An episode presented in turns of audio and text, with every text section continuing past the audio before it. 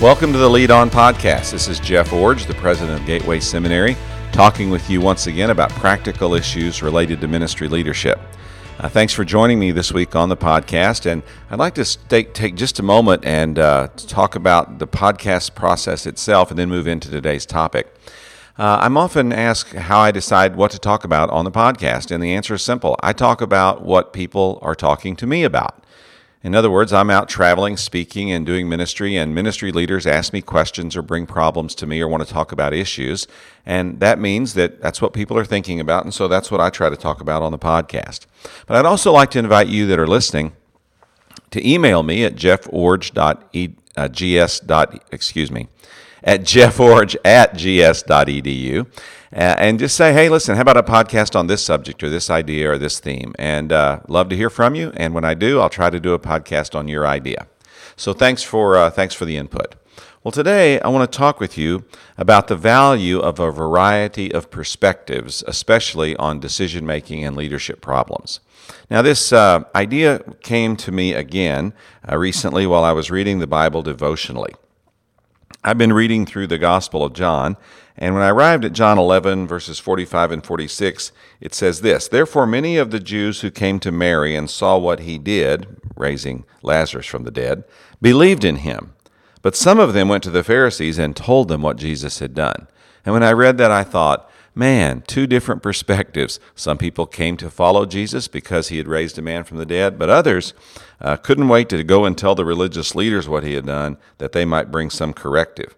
Then as I'm reading on in John, I get to the next chapter, and there's this story of Mary who took a pound of perfume, uh, chapter 12, verse 3, pure and expensive nard, anointed Jesus' feet, and wiped his feet with her hair.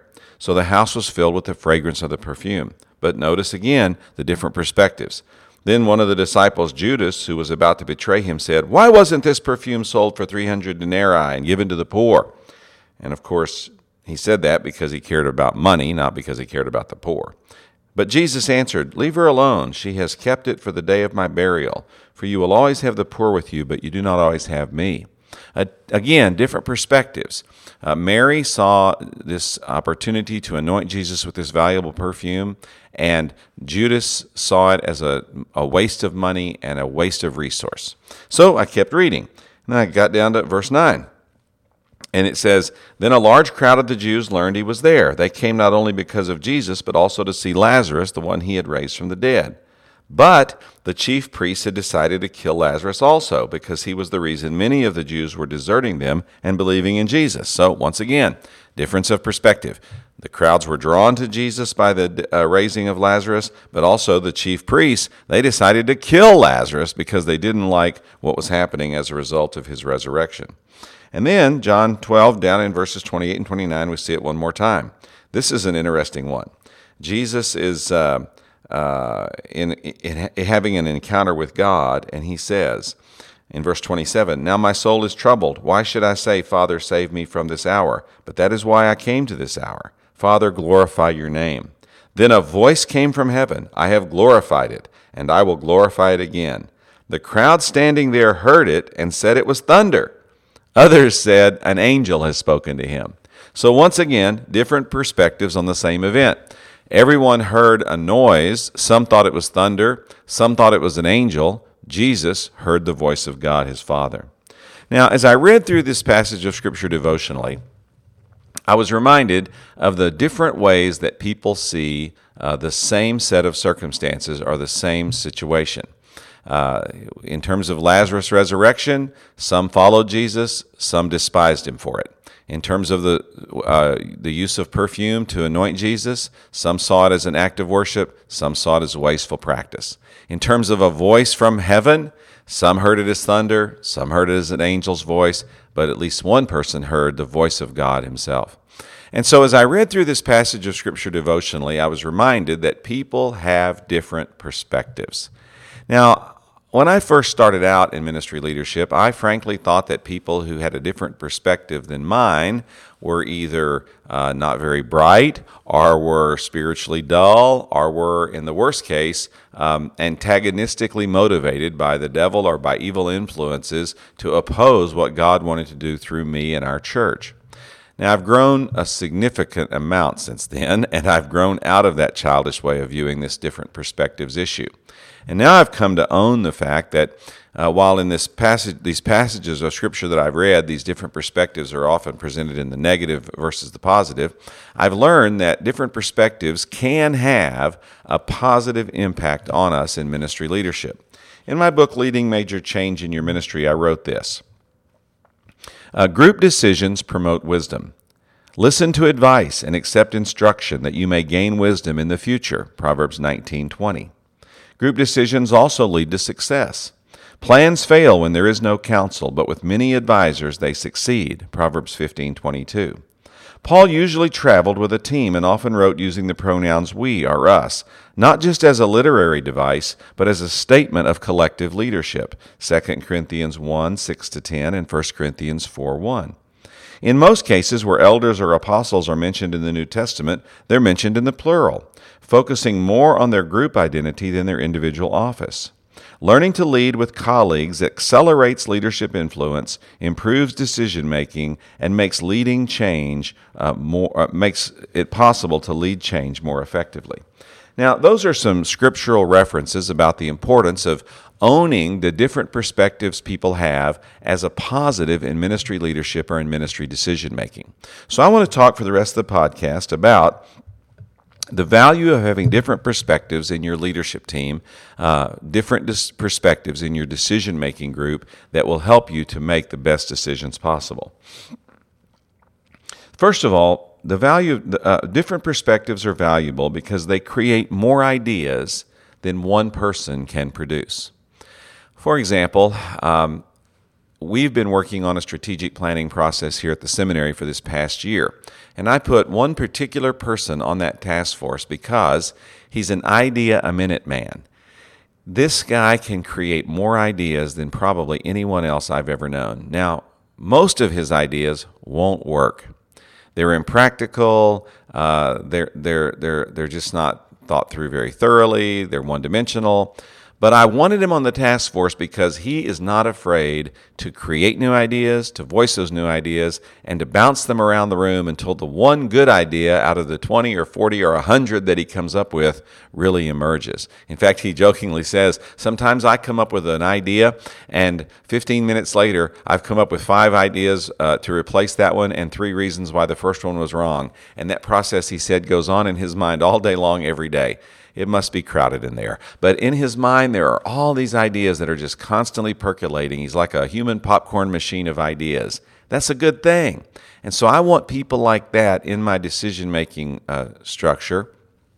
Not because I'm going to do every one of their ideas, but because I want to be sure that we have creative, innovative thinking going on and that we're not just rehashing the same old thoughts that all the rest of us have. So, one value of different perspectives on your leadership team is that they create more ideas than any one person can produce. Uh, another good reason to have plurality of perspectives is that uh, a team of leaders can edit out bad ideas and keep them from doing harm. I've given up counting how many times I've come up with an idea, taken it to my leadership team, and uh, after presenting it, heard the proverbial crickets in response. Just quiet silence. And I look around the room and I say, What? what? What's wrong with this idea? And we work well enough together here and we've known each other long enough that sometimes the guys will say something like this What's wrong with this idea? how long do you have? How long of a list do you want? Uh, what's wrong with this with this idea? Will take longer to describe than necessary. Just hear us, man. That is not going to work. Um, a group perspective can edit out bad ideas because when you come into a perspective like I'm in, you roll out a new idea, immediately the perspectives in the room start analyzing it from where they're from their vantage point. So for example, one vice president's thinking, about legal issues and financial issues. Another vice president's thinking about fundraising issues and public relations issues. Another vice president's thinking about student recruitment and student retention and how this idea might affect that. Another uh, per, uh, person is thinking about the academic program and whether this affects the academic program, how it impacts the academic program, how the academic program will respond to the idea. And so everyone around the table has different perspectives and because of that, they can edit out bad ideas by pointing out a flaw that, from my perspective, I just simply didn't see. So, one value of different perspectives is they create more ideas than any one person can produce. But a second one is they edit out bad ideas and keep them from doing harm. And sometimes this second reason can be kind of painful for those of us who are in leaders in leadership who who pop out these new ideas. Uh, one of my most famous moments in this was when the seminary was relocating and rebranding. We were talking about what what our online domain name would be would be for Gateway Seminary, and I had uh, given a lot of thought to this and uh, so I went to a meeting and said, Well, here's my proposal for the gateway domain name, and I rolled it out. And this was one of those times when I heard uh, crickets in the room, just eerie silence, you know. And I said, what, what, What's wrong with this? This is a great idea, guys, come on. And they're all just kind of looking at me. And then one vice president said, Well, uh, that's a great domain name if you're naming a junior high youth group. oh man, that was tough to hear. And I looked around the room, and everyone's kind of got these smirky smiles on their face, nod their head like, "Yeah, what he said." Oh my, that was hard to hear. And I said, "What do you mean, junior high youth group?" They said, "Hey, look, man, we're an adult graduate school. We're a seminary of the Southern Baptist Convention. Cutesy isn't going to cut it in our domain name. We need a nice, solid, normal domain name. So, what do we come up with? gs.edu. Well, that's pretty simple, but it works and it's been working well. And that was one of the good days when one of my bad ideas got edited out and kept from doing harm. Uh, another time this happened, uh, I went to a meeting and I rolled out one of my brilliant ideas. And uh, when I finished, the vice president at the time, who was responsible for business and legal issues, said, You can't do that. Now, that really rankled me. Um, I, am a president of a seminary. I don't like to be told no, and I certainly don't want to be told what I can't do. And so I said, don't tell me what I can and what I can't do. Now, if you oppose the idea, say so, but come on, let's not start with that. And he said, You're right, Mr. President. Um, I apologize for that. Uh, that was a that was a summary conclusion that I, I shouldn't have said to you. Uh, it's not my job to tell you what you can and can't do, and I apologize. And I said, hey, listen, I, that's fine. Uh, you know, sorry, I kind of flashed on you too. So what do you mean? And he goes, Mr. President, let me rephrase. You may do what you've just proposed, but you will go to jail. and I said, all right, now you can say that. Why, why would I go to jail? He said, well, because uh, generally accepted accounting practices and uh, fraud laws and other issues come into effect on how you're pr- proposing to handle that money and how you're proposing to handle that situation, and and what you're proposing won't work uh, because you will go to jail. And I said, Well, that is a great insight, and I thank you for that. Um, how can I do this without going to jail? He said, Well, let me see if I can throw out some ideas. And so he started giving out some different options and possibilities. And we ultimately settled on one of those because it was a better idea and it kept me out of jail. But it's just another good example of what I'm talking about here when people have different perspectives and they bring those perspectives into leadership or into decision making, uh, they can edit out some bad ideas and keep you from doing harm with an idea that you may have thought was just great until somebody raises an issue that causes you to say, Wow, I never, ever knew that, or I never, ever thought of that. Uh, so they edit out bad ideas and keep us from doing harm with our ideas. Here's another good reason for different perspectives in leadership decision making, and that is they turn good ideas into great ideas.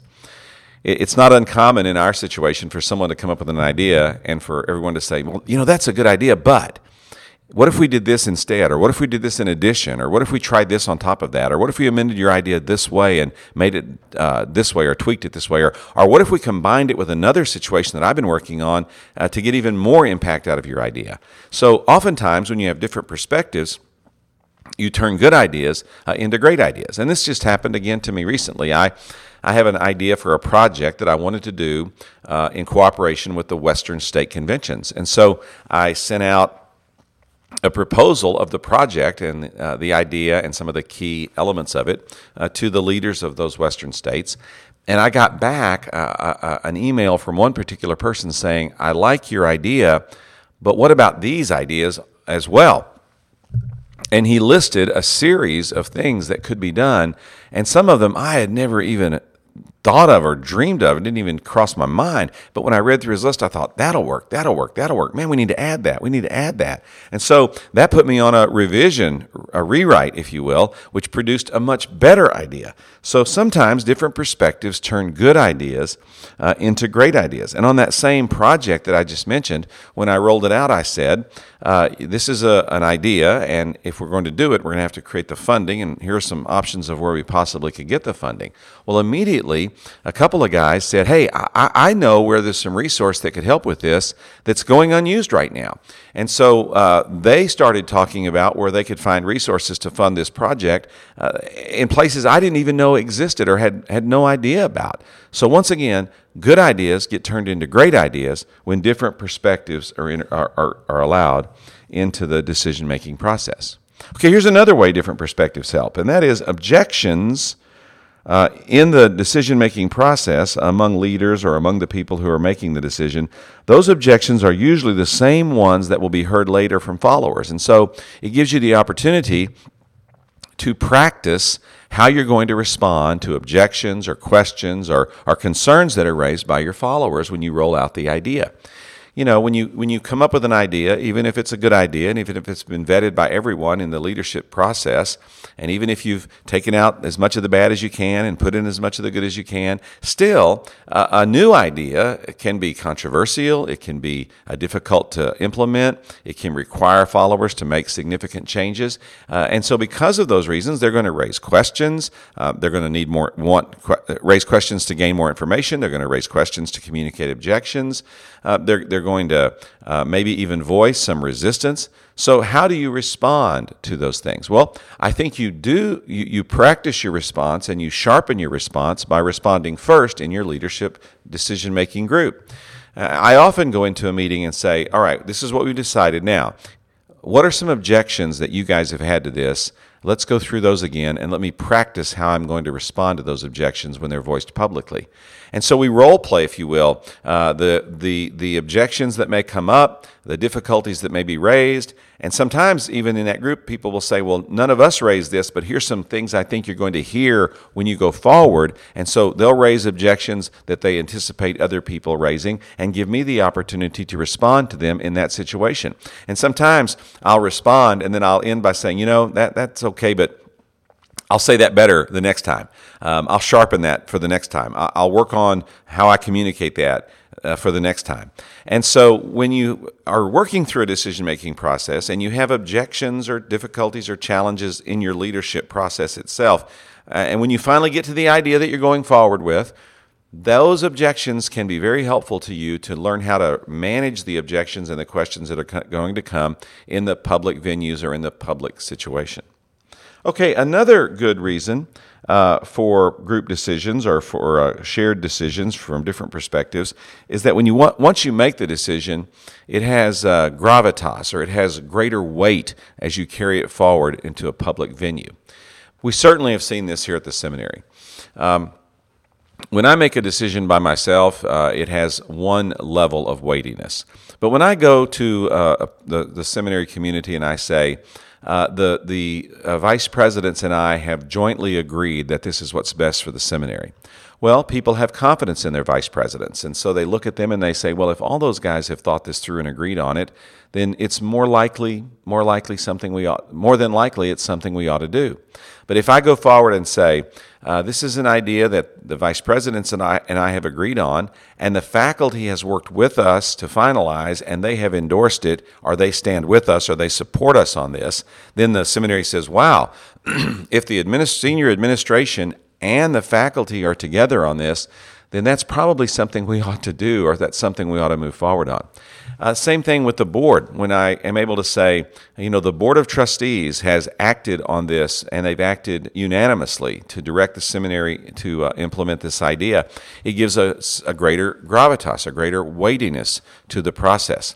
So, for example, in our current strategic planning uh, process that we're working on here at the seminary, I actually went to the Board of Trustees at the beginning and said, I would like for you to mandate that this process be done and that the final product be delivered to you uh, on, in October of 2019. Now, I didn't have to ask the board to do that. Um, the the but I wanted the board to do that because when I went to the seminary and said we must initiate a strategic planning process, I wanted them to feel the weight of the fact that this was not just something we were doing on our own or something we were doing in house, but this was something we were doing in response to and with accountability to our full board of trustees, and that has given a greater sense of weightiness to the process and an urgency about getting it done on time.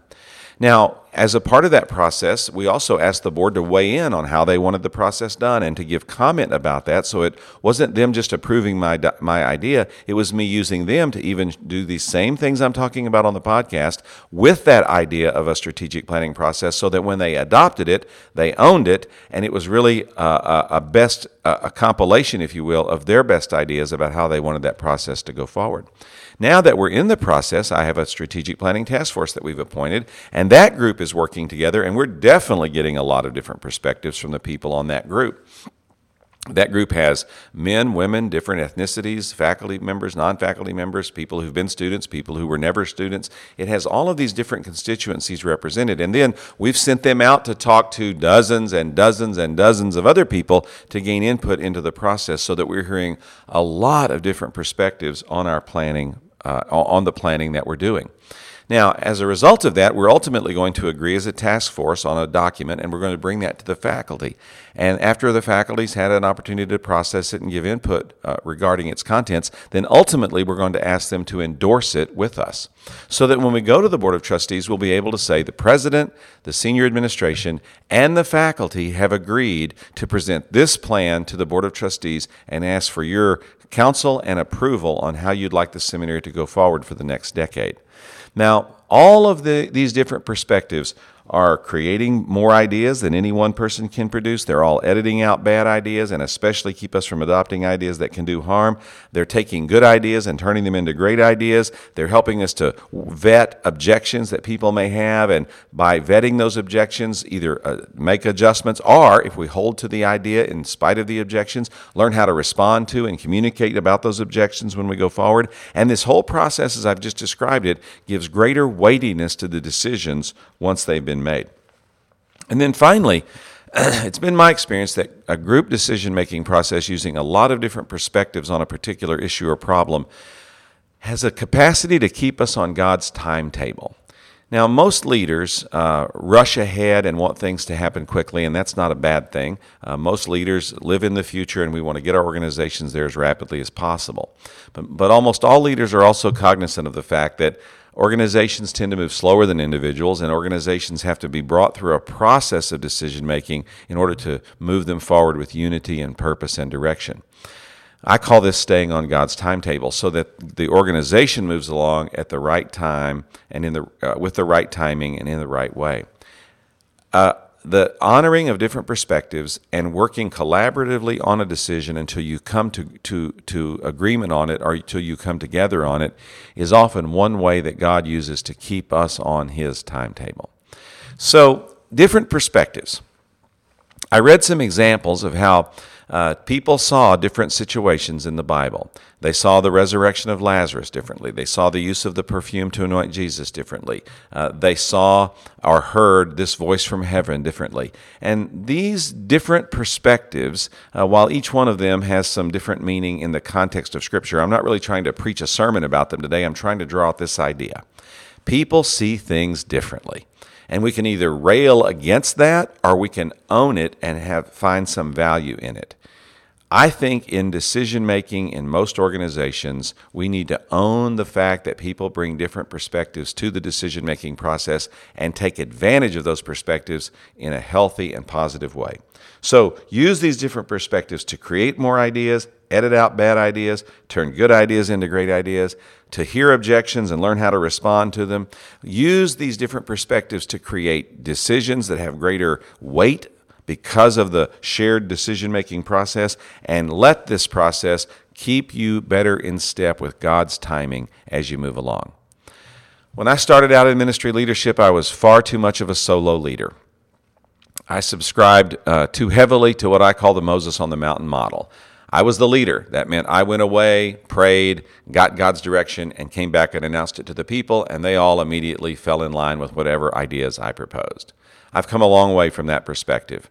Now I prefer to lead in the context of a decision making, uh, I prefer, prefer to lead in a group decision making context where I have a team of people who work with me to address issues, solve problems, and move the organization forward. I think this is a far better model. I think the counsel of Scripture indicates it is so, and certainly my experience as a leader over these 35 years means this is a much better way to make decisions. Now, please don't mishear me. It is still your responsibility as a leader to take the initiative to drive a decision making process, to keep those decisions made in a timely fashion, uh, to make the best decisions possible and implement those and not fall prey to a to paralysis analysis. Uh, it is still your responsibility to move your organization along and to make decisions that facilitate that. I'm just simply advocating for a group process that invites different perspectives into the conversation and uses all of the positive that can come from that to make the best decisions possible.